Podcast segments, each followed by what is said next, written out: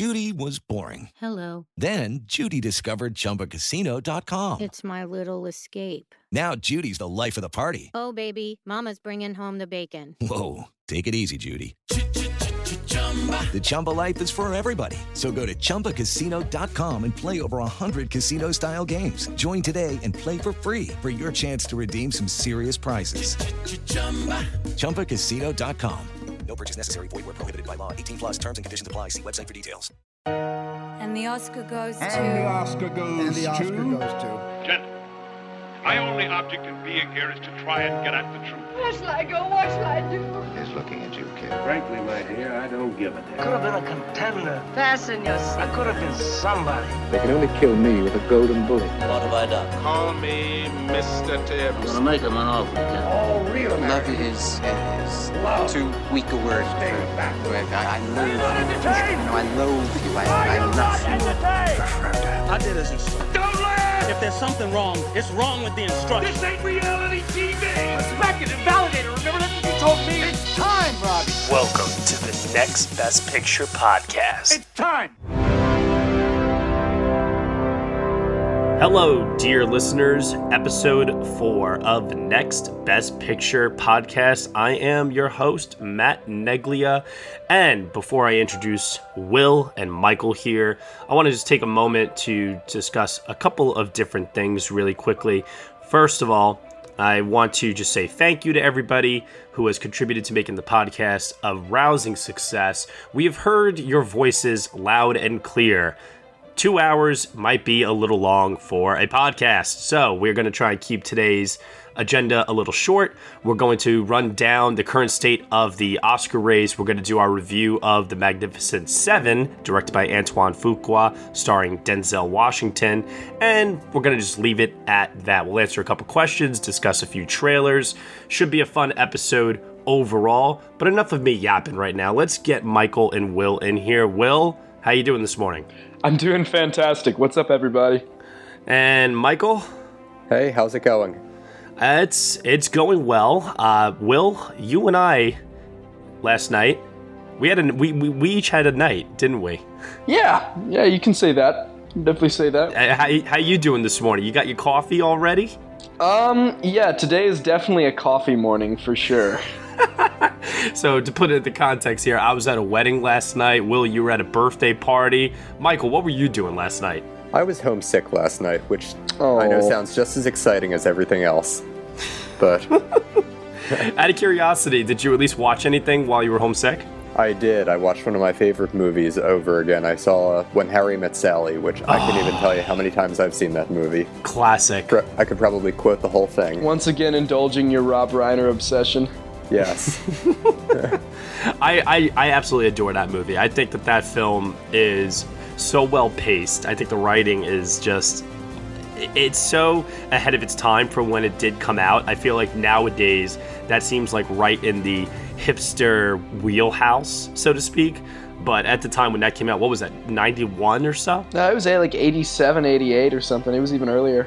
89. Wow. 89, yeah.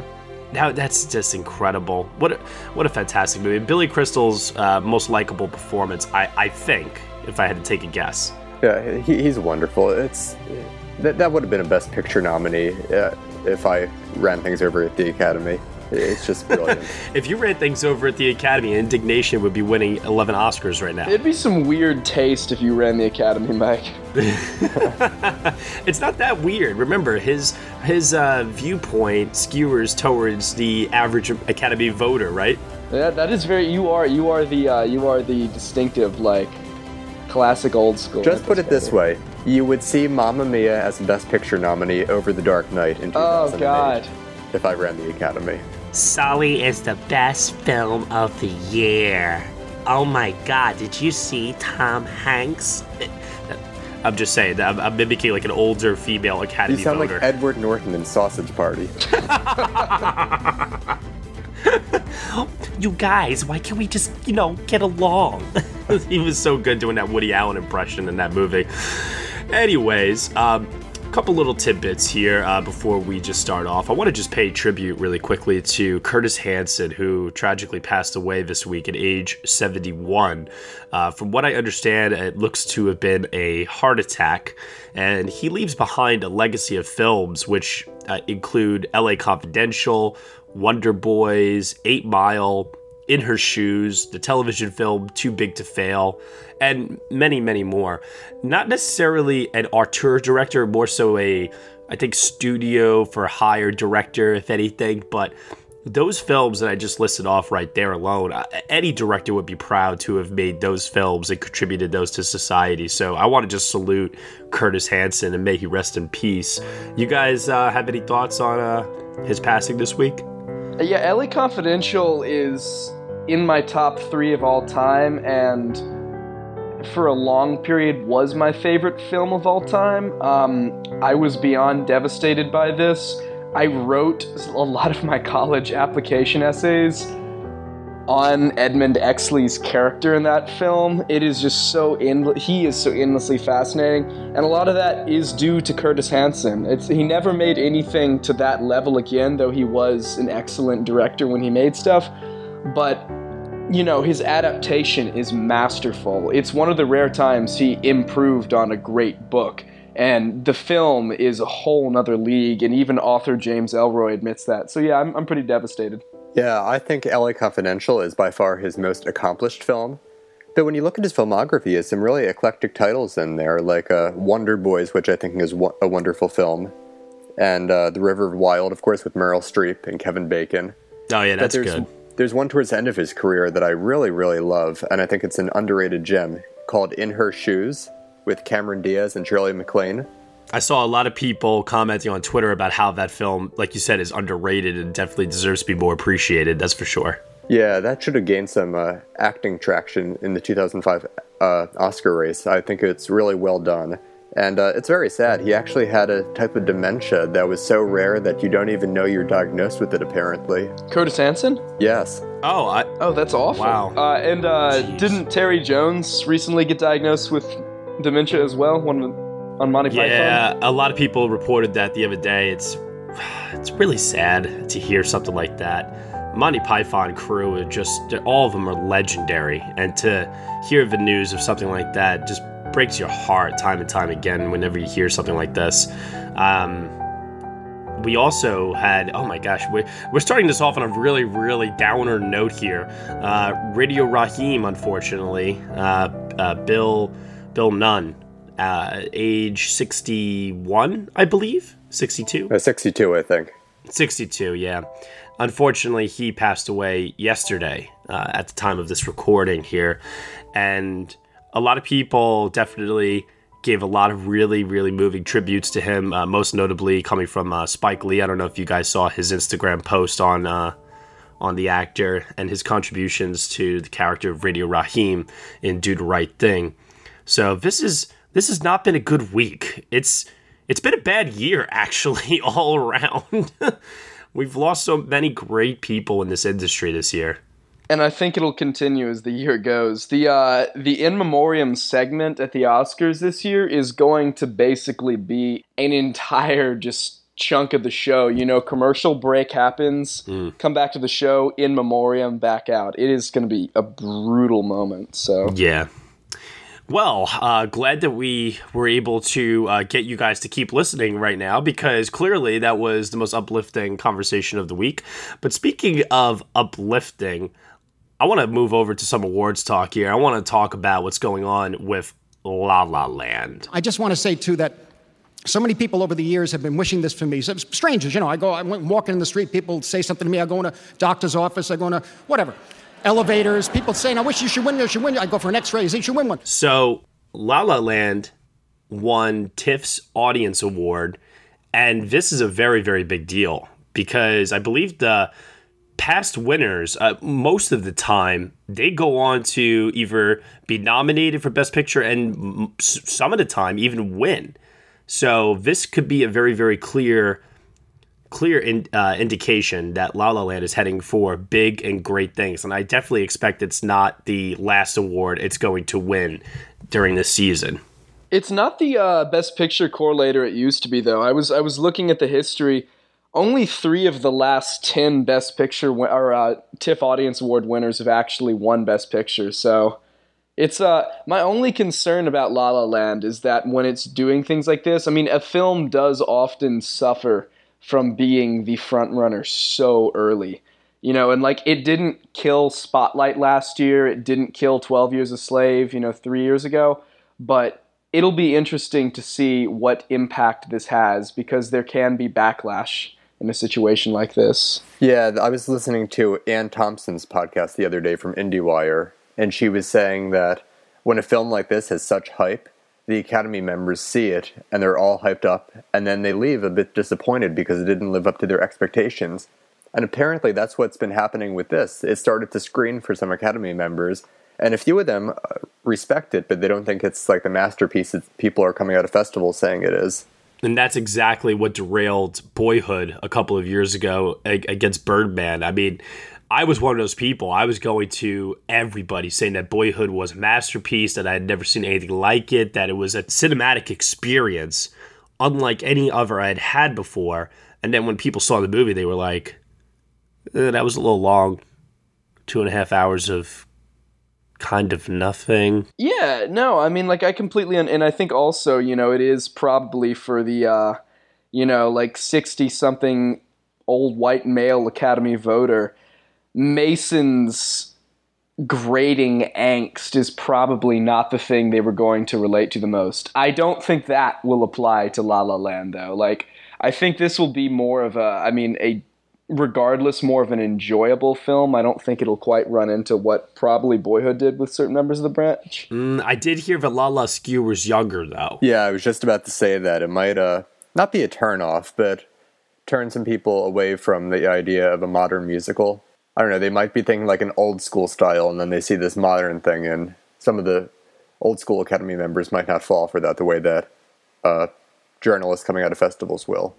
I also want to bring this up. This is very, very important, I feel like. I know that it's still technically a tad bit early, but we're starting to head into a very, very important phase here where a front runner does need to be established. There does need to be sort of a texture given to this race right now.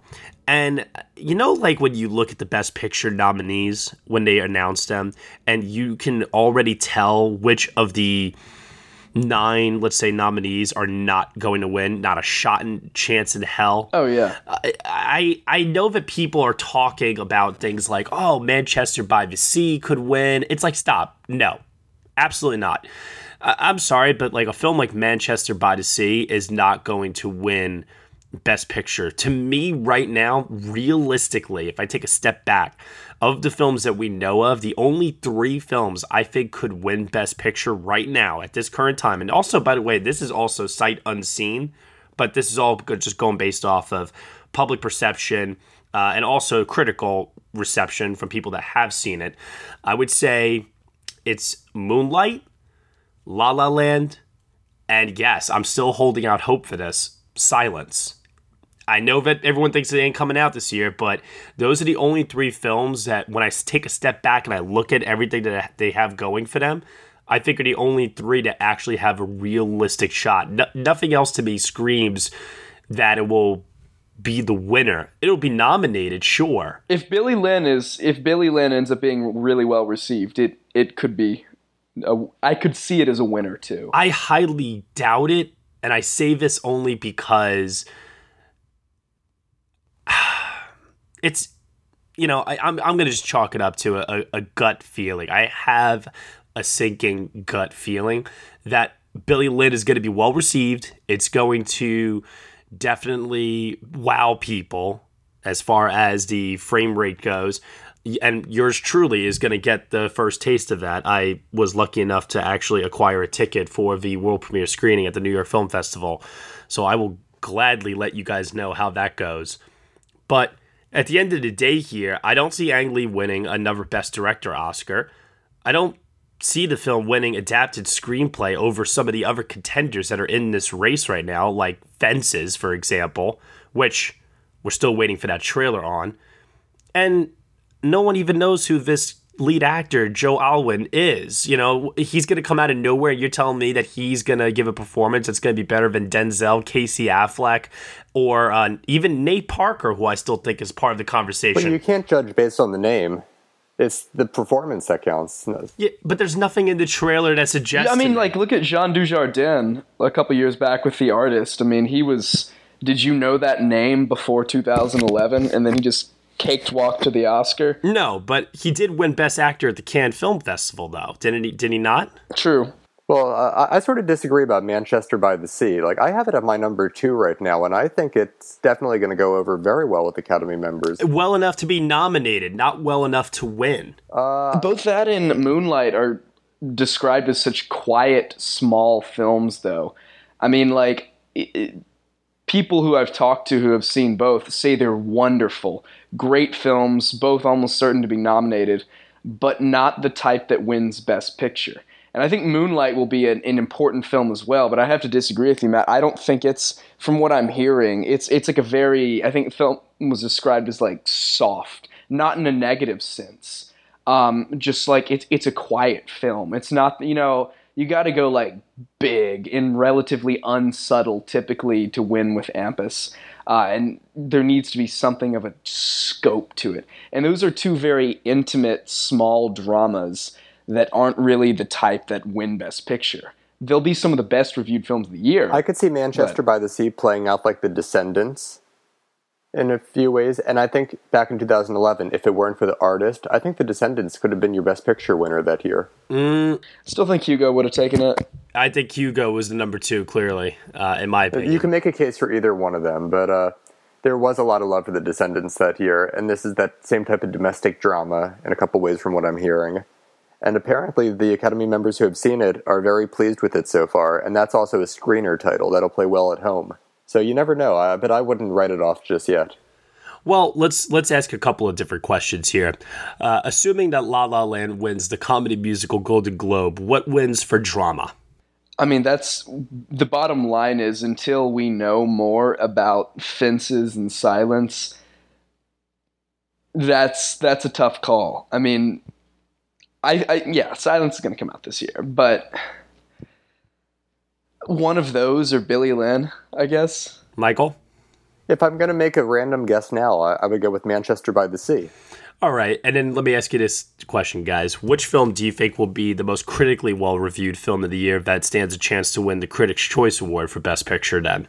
I don't think the Critics' Choice will necessarily go to the best, the overall critically best received film of the year. You know, often it try that award ends up being the let's predict who's winning the Oscar award as opposed to. Uh, and let's bear in mind, Critics' Choice is dropping early this year. You know, it's some of the stuff, some of the late breakers, like Silence, likely won't even have been seen by the time those nominations are announced, just like The Revenant wasn't last year. Yeah, but if you look at the past winners as well, there's definitely a correlation between the film being the most well reviewed film of the year and also the best picture frontrunner.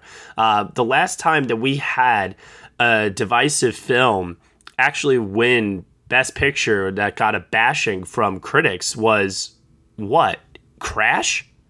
Well, yeah, but I, you, I mean, like the bottom line is, I mean, you look at 2012, Argo was well reviewed, but it wasn't like best of the year reviewed, and it won the Critics' Choice. I mean, often they try to go with kind of what is the prevailing Best Picture frontrunner. I don't know, man. 96% on Rotten Tomatoes. Yeah, but it was. I mean, it was very well. It, I'm not saying it was divisive. I'm saying it wasn't the best reviewed film of the year. And I think something quieter like Moonlight or Manchester by the Sea will end up with one of those like 98, 99 percentages on Rotten Tomatoes, but um, won't necessarily be the big film this season that ends up winning with Critics' Choice or the Oscar. Yeah, I agree. I see something like La La Land or something that's able to connect with the group winning at an award like Critics' Choice. But in terms of what's the best reviewed film of the year, I could see that going to Moonlight or even Manchester by the Sea again. Yeah, and, and now let's ask this question. This is going to be a lot of fun here. Give me your Rotten Tomatoes prediction for The Birth of a Nation. I'm going to say 78%. Yeah, I would I would say mid to high 70s. You know, now there are more and more people coming out who are criticizing certain aspects of the film, as we've pointed out.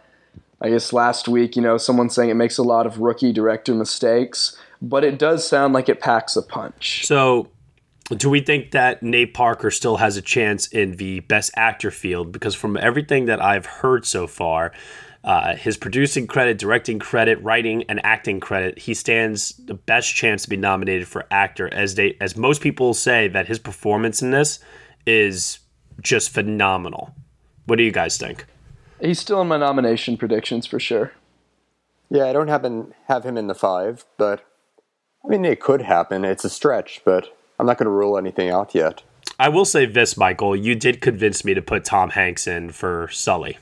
Yeah, that movie's really been cleaning up the box office. It's almost become like a cultural sensation at the moment right now. I wouldn't go that far, but it is definitely, I mean, it, it is a success story. And as we saw with The Martian last year, you know, like a film that is well received but not straight up raved, if it makes a lot of money at the box office, which Sully is doing, that can go a long way for its nomination prospects. So, yeah, I, I still have Hanks just missing out, but the voters will love that film, and more than that, they'll love the fact that it made money. So I think the acting races for um, actor and supporting actor are so weak compared to the female races this year. I struggled to create a best actor lineup that consists of Affleck, Andrew Garfield, Washington, Hanks, and Parker currently, where with best actress, I- I'm pulling my hair out trying to figure out who to keep in and who to keep out. I mean, the teaser for Miss Sloane drop. Jessica Chastain looks like she's on fire in that movie. Ruth Negga has gotten a lot of positive notices. Uh, Amy Adams is having a hell of a year. And Portman uh, and Stone seem to be, I think, right now, the sure things as far as the nomination goes. And despite everything that we're hearing, we're still a little bit on the fence. Get it? Fence. Yeah. Knee slapper about Viola Davis in Fences going lead or supporting. I think she's going lead 100% here. Um, and I don't believe any of the chatter that's necessarily happening, but there's chatter regardless. So I don't know, guys. Best actress and best supporting actress right now just seems so stacked to me. You think best supporting actress is stacked? I would say supporting actress is uh, Uh, kind of a wasteland. If some of the if there if there's no category fraud, if Amy Adams or Viola, oh, Davis there will be category fraud. Don't you worry. Yeah, I think Adams will, will likely go supporting for Nocturnal Animals. For what I'm hearing, that is definitely category fraud.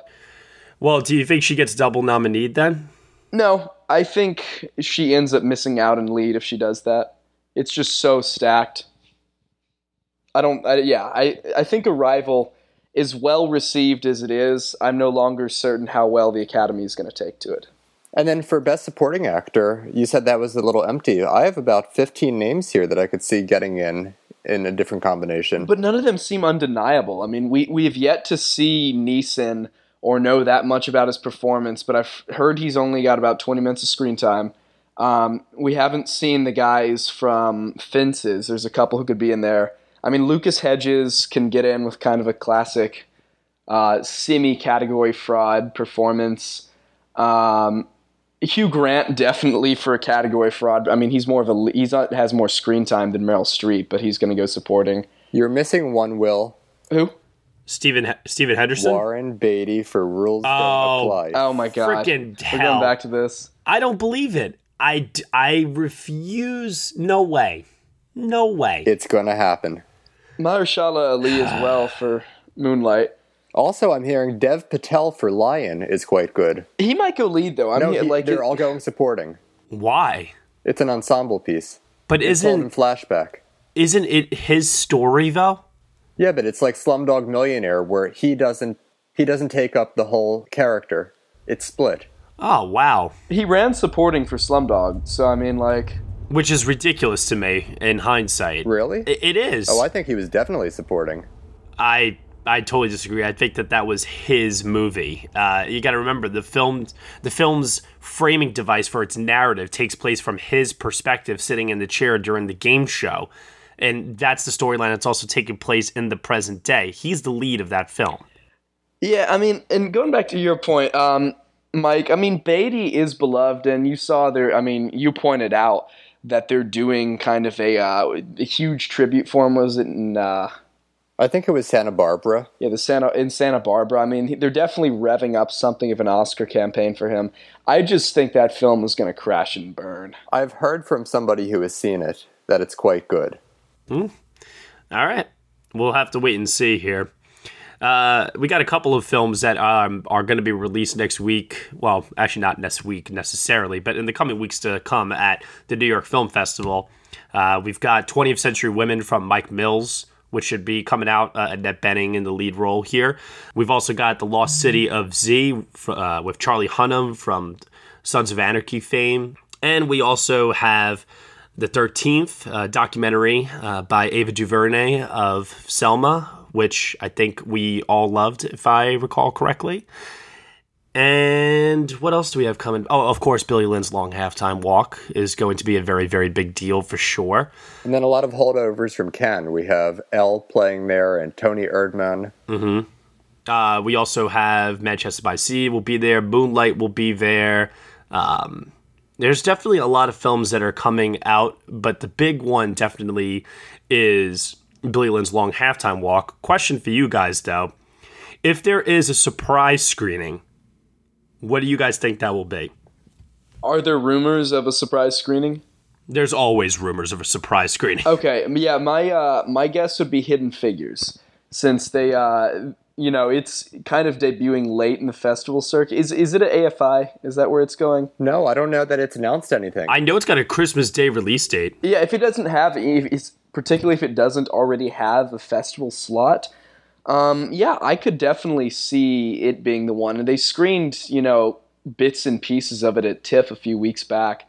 And I maybe the reason they did that is they had a deal with New York. So I think that's possible. Yeah, uh, I don't know. I, I think they've gone, what is it now, two or three years without an advanced screening? What was the last big one? They had Lincoln? Uh, yeah, Lincoln. I definitely seem to recall because uh, I think Life of Pi was the film that they uh, That showcased. opener a few years yes, ago. yeah, that was one they advertised. I th- and I, if I remember correctly, I think Lincoln did surprise there, if my memory serves me right. I think Lincoln. No, I think Lincoln. It had footage, but it didn't officially drop until AFI. No, it, there was a there was a full screening at uh, New York. Uh, Hugo, I remember, uh, had a surprise screening, which makes me wonder if Silence, maybe there could be like a rough cut version of it, Yeah, or at least maybe just some footage. Finally, I, I would kill for some footage. I just want to see what what we have to look forward to with this film here, because as soon as you tell me over three hours of Martin Scorsese and it's a period piece, it's like just oh my god, yeah, just bring it on. I'm ready for this, you know. So it's really really tough to tell right now. Uh, and speaking of tough to tell, really quickly at this point in the season, if you had to predict right now who's winning Best Director, who do you guys have? I think Chazelle absolutely. It, it's it's a flashy film, and flashy usually does well here. You don't see splits unless it's something that's pretty subtly directed, like Spotlight. So yeah, I think I think Chazelle has us in the bag if his film wins Best Picture. I'm not ready to make a formal call, but I think at the moment, from what we've seen, uh, yeah, it looks like it could be Damien Chazelle. Okay. And we have a question here from Prada of the Night, goes by K Bailey uh, Java Java, yeah, K Bailey Java two on Twitter. Which Best Director winner will win again? So Chazelle, obviously, first time nominee if he gets in for La La Land, first time winner. I wonder, based upon previous directors that have won, obviously, I'm not going to say Alejandro Gonzalez Iñárritu. He's already won uh, two. um, that's a tough one of who I think could win another Best Director trophy. I think Scorsese stands the best chance of anybody. Yeah. Because I think that they, the Academy just absolutely adores him. I think he was probably close in uh, in 2011 for Hugo. I mean, not enough that he vi- anyone was going to beat Hazanavicius, but yeah, I think. And if not him, then um, Cuarón down the line, or um, Spielberg. yeah, Spielberg Yeah, I could was just going to say. Steven Spielberg. I think he could do a third, even if it's in the form of a Jean Hersholt Humanitarian Award. That doesn't count. yeah, Spielberg definitely could. I mean, he probably was in second place in 2012 for Lincoln. Oh, agreed. Michael? Yeah, Steven Spielberg is my choice here. Alrighty. And then another question from Twitter, also from Matt St. Clair, Film Guy 619. If you had to pick a typically supporting actor or actress to get more lead roles, who would it be? Um, I, I will come right out and say right now, I would love to see J.K. Simmons in the lead role of something. Uh, ben Mendelsohn. Oof, great choice. I love seeing her in character actor roles, but I would really love maybe for Margot Martindale to get something uh, more substantial and even a nomination in the future. Oh, and you know who I really, really liked in the early 2000s and a lot of lead roles, and I wish that she could just go back to them again? Uh, I really want to see Laura Linney take a project by storm. She's again. always great. Yeah, she's just so consistently good. Uh, she she's definitely, in my opinion, not standing a chance in any of the races this year. I know some people had her in for Nocturnal Animals, but that seems to have dissipated. So an- another year, another time for Miss Laura Linney. Uh, we had a trailer drop this week for Fences. Oh wait, no, sorry guys, Fences did not drop. But the lucky people who did get it with their Magnificent Seven screening said it's a great. I didn't. I didn't either. I did not. but apparently some people did. I was so disappointed by that. Anyways, trailer for Passengers dropped, Morten Tyldum's latest film of the imitation game fame. And that film stars Chris Pratt, Jennifer Lawrence. This here is the trailer for Passengers. Hello. Is he asking me on a date? She didn't seem that impressed. Wow. You clean up pretty good yourself. You two look fine this evening. We're on a date. Very nice. Took you long enough to ask. So, why did you give up your life on Earth?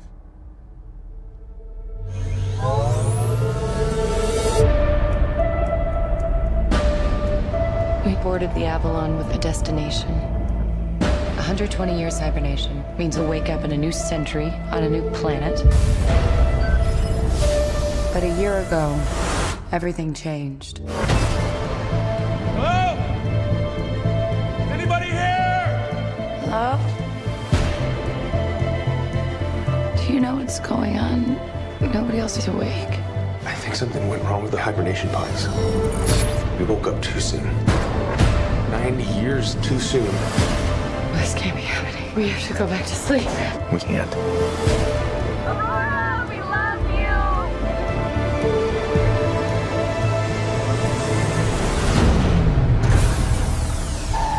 Something's wrong. Something big. What do we do now? Do you trust me?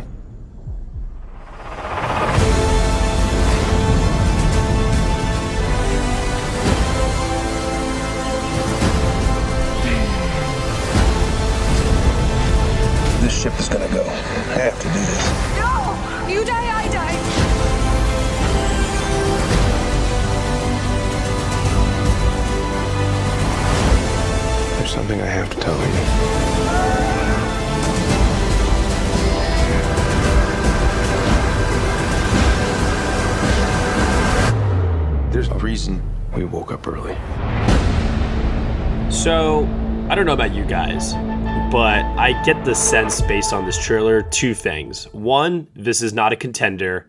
And two, it looks like it's ripping off so many other great films to forge this film. Like, I see a ripoff of Sunshine, The Shining. There's moments that just remind me of Gravity. Solaris, Prometheus. Even seeing uh, Jennifer Lawrence in the gray um, the gray tank top reminds me of Alien Three, Sigourney Weaver. Uh, It's I don't know. What what's your take on this, guys? Because me, I, I was so lukewarm on this. I think it, it it is not trying to advertise itself as an Oscar contender and is trying to be a popcorn film, and that's fine. I think it might be entertaining. I certainly don't think it's going to be either a critical smash hit or is certainly not an Oscar contender. I think it looks very entertaining, like Will just said, a popcorn flick. And it comes out around Christmas time, so I could definitely see this being the big holiday play of the season that people go to the movies on Christmas to see. Just the star power alone of Chris Pratt and Jennifer Lawrence will be enough to draw people in. Yeah, people will go see it. I think I think it will actually be pretty financially successful. I could see it being like a three hundred million dollar domestic title. Honestly, like uh, I wouldn't. It plays over the holiday and through d- January. It, it could be very big. I could definitely see a situation where that happens. I'm making a prediction right now. Uh, I'm gonna predict 198 domestic. Ooh, that's pretty low. Yeah, no, I, I, I don't see it. I don't see it breaking 200 million, but I don't expect the film to get the great reviews um, to push it in via word of mouth, but I do expect the star power to carry it a long way, at least. The fact that it's still reshooting as of last week is crazy, though. Oh yeah, that's that's frightening to think of. But yeah, we we, we will see. I mean, I was not blown away by the trailer, but it, it could be entertaining. Absolutely. Um, Speaking of a film being entertaining, our review for this week is for The Magnificent Seven. Uh, Will, you and I are going to be reviewing that. Michael, unfortunately, uh, we have to depart from what I understand. Um, but before we let you go here, is there anything that you want to give a shout out to? Is there anything that you want to just talk about that we didn't get a chance to talk about before we head into our review of The Magnificent Seven? I think that pretty much covered it all for this week. It was a very slow uh, film news week now that the festivals are over. But once next next week happens, we have Queen of Katwe coming nationwide and Deepwater Horizon, so a few more titles. And with the New York Film Festival starting, maybe we'll have news out of there relating not just to the Oscar season, but the film world itself. So I'm looking forward to that. Awesome. Awesome. Thank you as always. And Will, let's head over into the Old West for Magnificent Seven. Sounds good. All right, take care, everyone. Man carries a gun, he tends to use it. Dan, you dead? Pity. I had just ordered a drink from that man. Took a job looking for some men to join me. Is it difficult?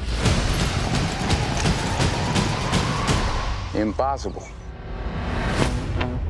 How many you got so far? You and me. Who's she? We work for her. Good lord. That's right. That man murdered my husband. I want something. I take it. He will take everything we have. So you seek revenge? I seek righteousness. But I'll take revenge. I need more than a few to help us fight. What a bunch of misfits we are. You know how to shoot that thing? I'm good. So am I. Who's local, my friend? Oh, we're good. We got a Mexican. I sense we are bonding. Oh.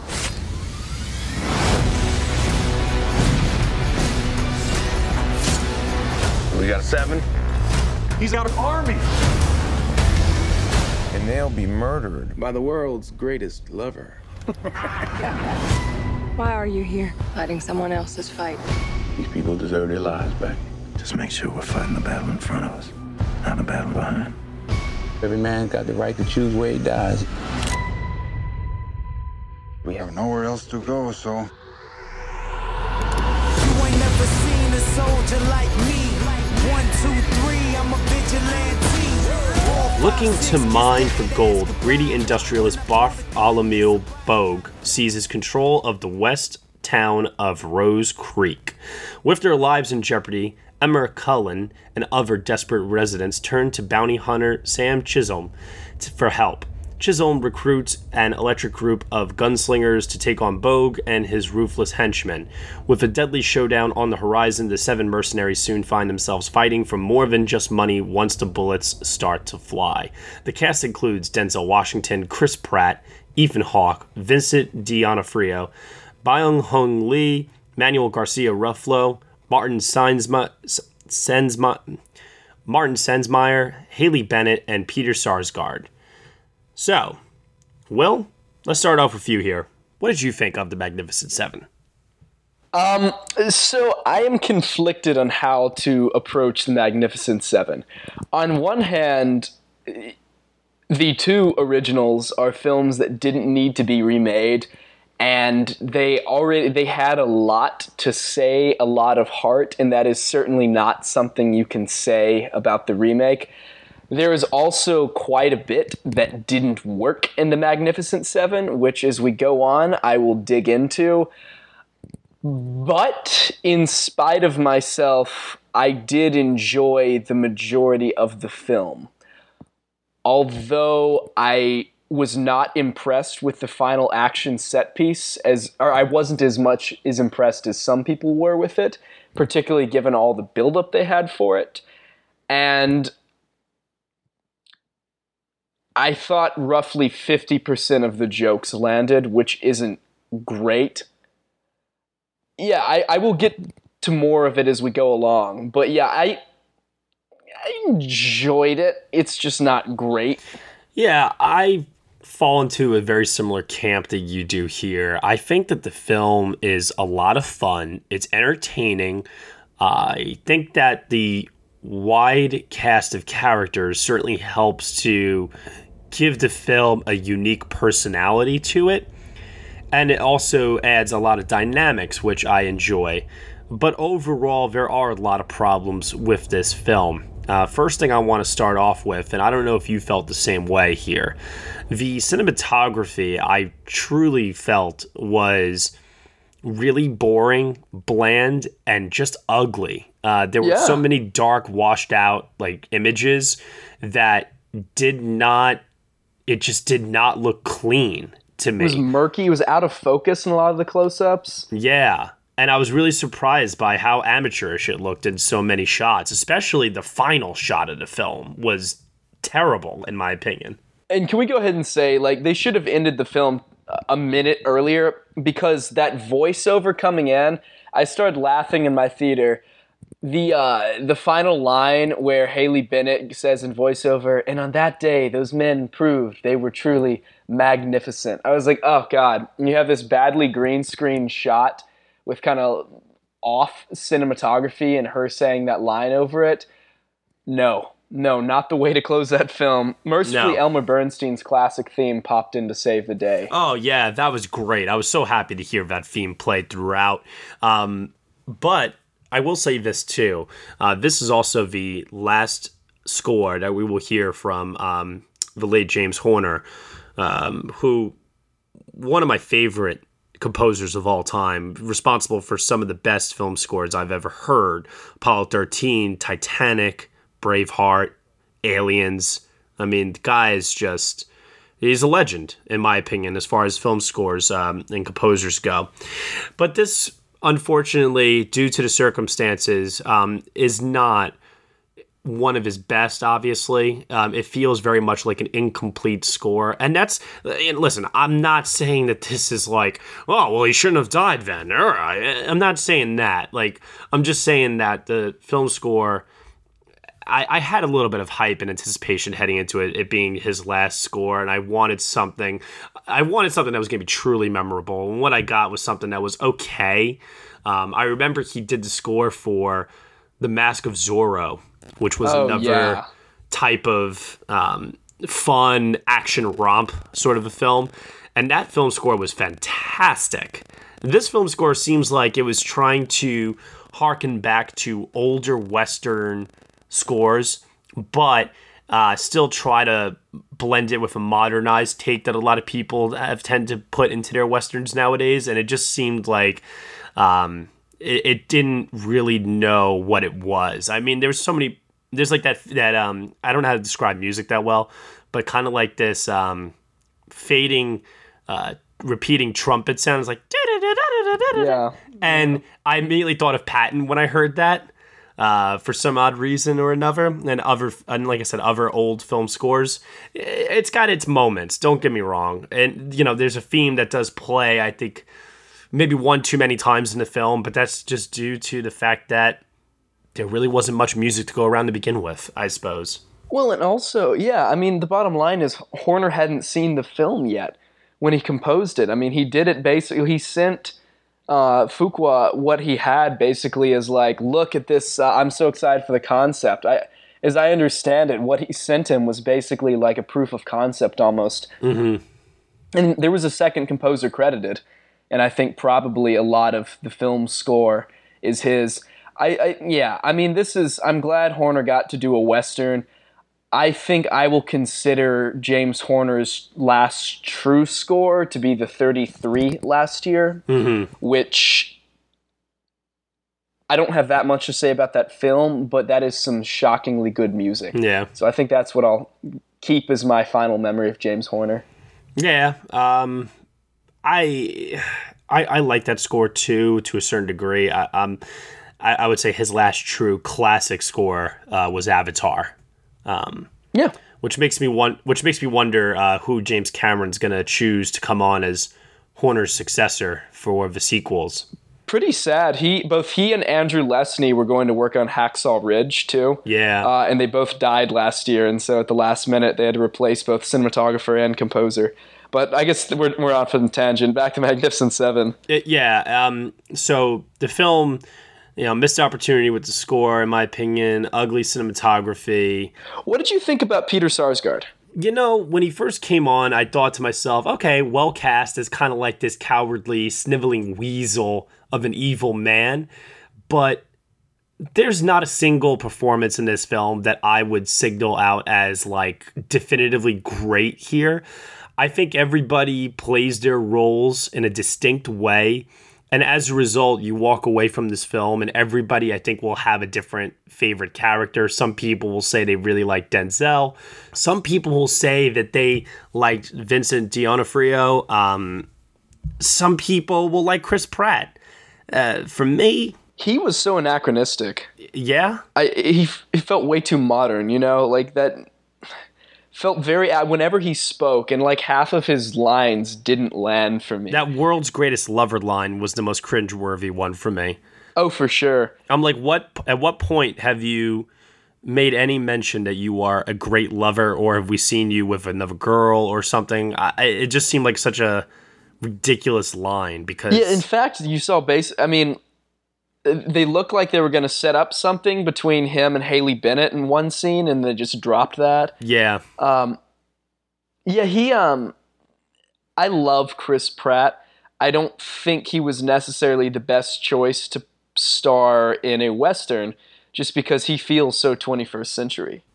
Agreed, completely. Oh, and I did not like D'Onofrio. I, I, his, I, his voice. Um, I, I was an intentional choice, did not work for me. And uh, his big face-off scene during the fight with the uh, the Comanche mm-hmm. did not work for me. I was I was laughing a little bit in the theater. Yeah, that happened. I, I found his lines a little hard to decipher at times. Um, I, I I don't know. I go back and forth on a lot of these performances here, and I ask myself, who do I really think was phenomenal? Um, I like Denzel Washington in this. I think he's a great lead man. Obviously, he does not look like he's 61 years old. No, he looks like he's 41 years old, leading this western with just all the swag and charisma you could possibly imagine. Um, and I really like the backstory that they uh, that that he has in this film, and I really did, I did feel the weight of it, and that has to do with Denzel's performance. So credit to Denzel. I mean, if you're gonna have a movie that, quite honestly, is not really all that great, might as well get a great lead actor in your role, in your uh, leading role at least. Well, and I thought you said there were no standout performances. I thought Denzel was. I mean, he's he's never been anything below excellent in a film, but I thought he was extremely good. He was the only really good standout in the cast, I thought. Well, I yeah, because he's Denzel, but it's not like one of Denzel's best performances or anything no. like that. Yeah, for all the um for all the talk of diversifying the cast, with the exception of a little bit for Byung-hun Lee, they basically they did add in a more diverse array of characters and a bunch of western white guys and then they pretty much just proceeded to focus the entire film on Denzel and the white guys. So now it's very interesting that you say that though, because there's a couple of different things about this that I find fascinating. Uh, one of which is that there is uh, an, a Native American, there's a Mexican, there's a black guy, there's a woman in Haley Bennett who uh, proves to be a strong, capable woman as well. And there is, let's just say, at the end of this film, I think that you know all these people are coming together to take out what is ultimately a big, large group of evil white men. And at the end of the film, in terms of who lives and who dies, I was wondering how intentional all of this was and how much they wanted to draw parallels to our current day society in terms of gender and race. I intentional, unintentional, what did you think about those parallels? I don't know. Um I don't know if that's really a rabbit hole I want to go down either. But I mean, I think it was certainly nice to see more representation on there, and it was definitely a clear. T- I know. I think it was Anne Thompson said the Magnificent Seven is can be considered an allegory for uh, for Donald Trump. do you remember seeing that review? Because th- that is, um, you know, the villain is your classic big industri- evil big industrialist. Yep. Um, who does get taken down by the little man. So I think there's definitely on that level uh, some intentional parallels. Um, I was also, I will say, in its favor. I know obviously they had to kind of follow the source material, but I did think it would. I really appreciate a studio film in a year where you have more and more, you know, Marvel films and DC films are afraid to kill off a single character or really have any lasting stakes.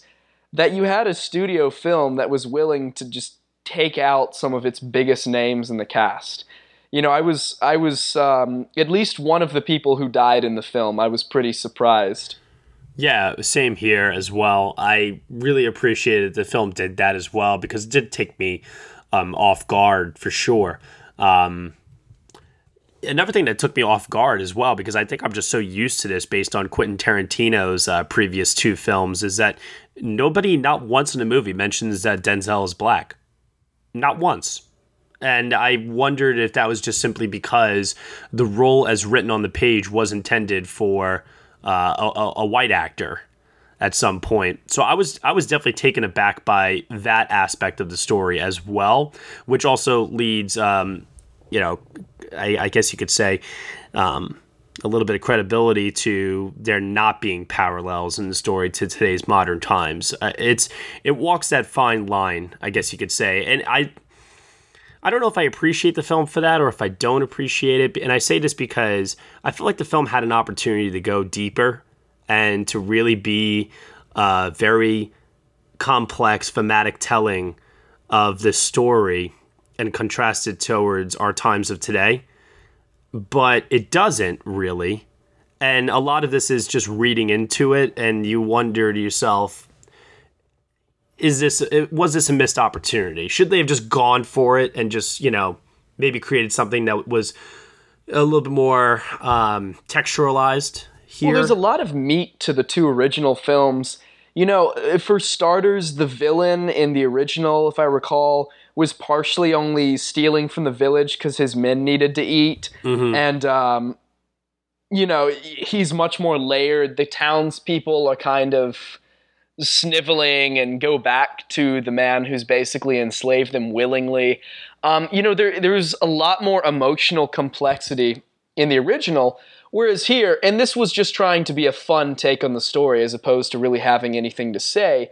But in here, either you just didn't really have much, if any, character development or much to say, or if you did, it often with the exception of Denzel's backstory, felt very forced. Um, Ethan Hawke's arc, particularly, felt shoehorned in there to give some last minute conflict within the group.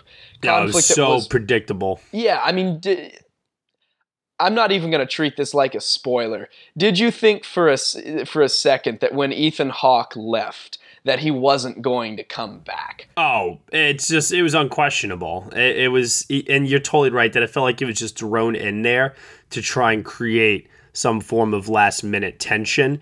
Because I don't know about you, But as this movie was moving through its story, when they first get to the town and they have the first gunfight, I actually thought that was the climax of the movie.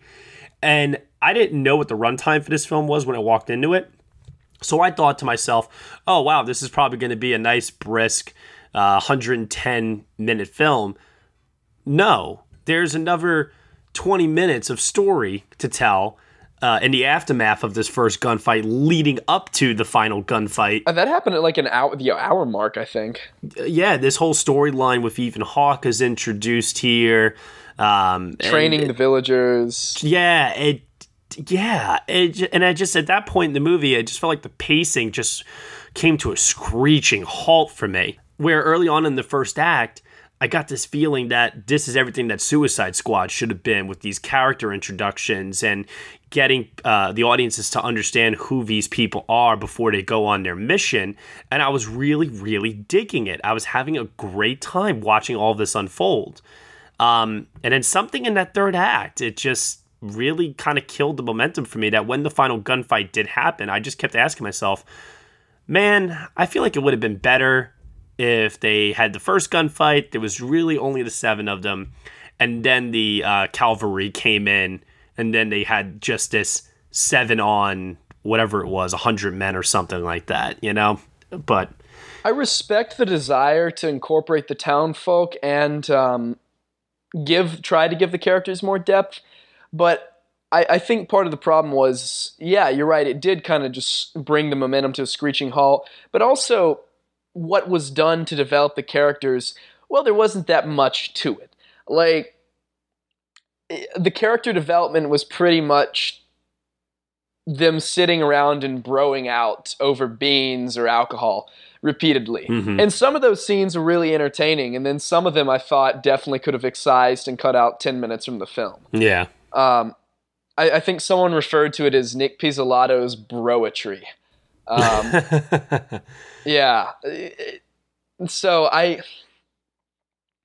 I'm conflicted on those, but I think you're right. Like that that middle part, some of which I enjoyed, really derailed the momentum. That first shootout, though, I should mention, I really liked the build up to it, they were definitely doing a clear good, the bad, and the ugly reference where they do the thing where you're cutting back and forth to each of the people's faces yeah. leading up to the gunshot, and each shot gets a little bit shorter and shorter and shorter, so you're on the edge of your seat when they finally fire. Um, and then and then the subsequent fight just was excessive, albeit entertaining.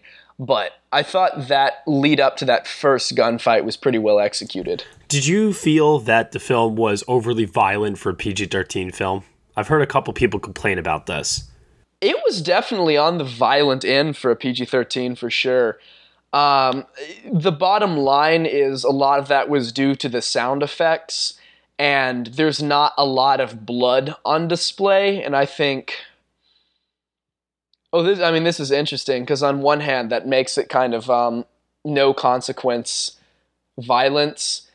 Um, I, you know, though, I'm gonna say in an age where most action films have massive body counts and show few to no consequences happening to the characters who do the violence, uh, although the film never tries to say anything other than that violence is righteous. I will say it shows in the case of since a lot of characters don't make it, that there are consequences to participating in violence, and that's something you can't say that uh, a lot of the other major studio action films offer these days. So. It was violent. I don't think excessively so for PG 13. Yeah, I, I'm with you on that. If you don't see the blood and guts pouring out of the person, then I don't think it's warrant for a rated R rating. Personally, I mean, yeah, I don't I don't see why everybody's making a big fuss about it. I, I think it's totally fine the way it is. With that said, uh, let's just get into now our final thoughts and our grade for the film out of ten. Uh, so, Will, final thoughts on the Magnificent Seven 2016 remake, final grade, and where does it rank for you with Seven Samurai, the original Magnificent Seven, and this? Um, I'll I'll I'll give it a six point five. I I enjoyed it. You know, it, I don't think it was a great film, but for a lot of it, I definitely had fun. and that's more than I can say for a lot of the films I've seen this year, particularly a lot of action films I've seen this year. So yeah, 6.5 and doesn't hold a candle to the two films it's coming after. But to its credit, I don't think it's trying to. It's not trying to have much of a, a statement. So I, I don't think that's really a mark against it that it doesn't hold a candle to them. I agree with you in the sense that it doesn't hold a candle to the other two films, but something tells me I will be watching this film again sometime soon, uh, more likely than the other ones. I don't know why that is. I think maybe just because I want to go back to that sense of fun that I got from this. This this very much felt like the final summer blockbuster of the year for me. In that now moving forward, we're going to get all these serious, overly dramatic films uh, as we get into Oscar season, more so here. And this film feels very much like just sit back, enjoy your popcorn, have some fun. And, and that's what I got out of. I laughed a couple of times. Um, I laughed uncomfortably a couple of times.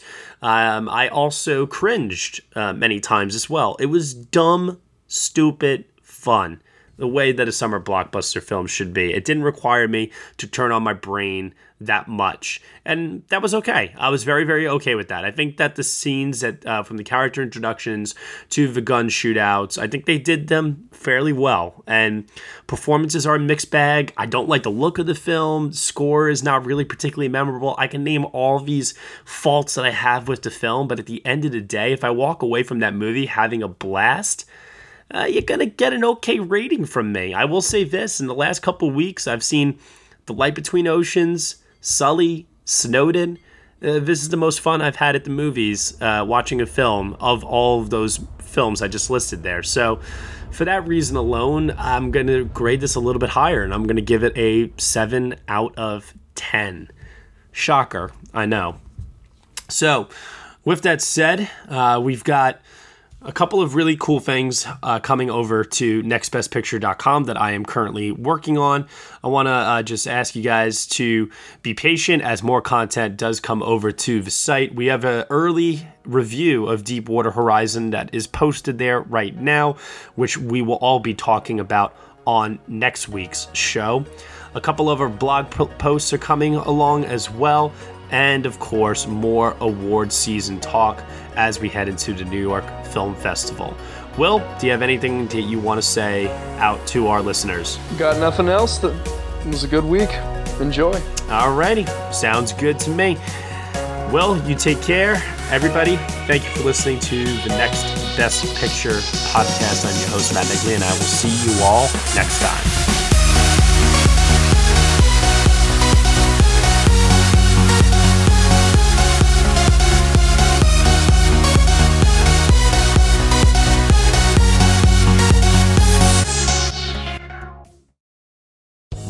Casino asking people what's the weirdest place you've gotten lucky? Lucky? In line at the deli, I guess? Aha, in my dentist's office. More than once, actually. Do I have to say? Yes, you do. In the car before my kids' PTA meeting. Really? Yes. Excuse me, what's the weirdest place you've gotten lucky? I never win and tell. Well, there you have it. You can get lucky anywhere playing at LuckyLandSlots.com. Play for free right now. Are you feeling lucky? No purchase necessary. Void where prohibited by law. 18 plus. Terms and conditions apply. See website for details.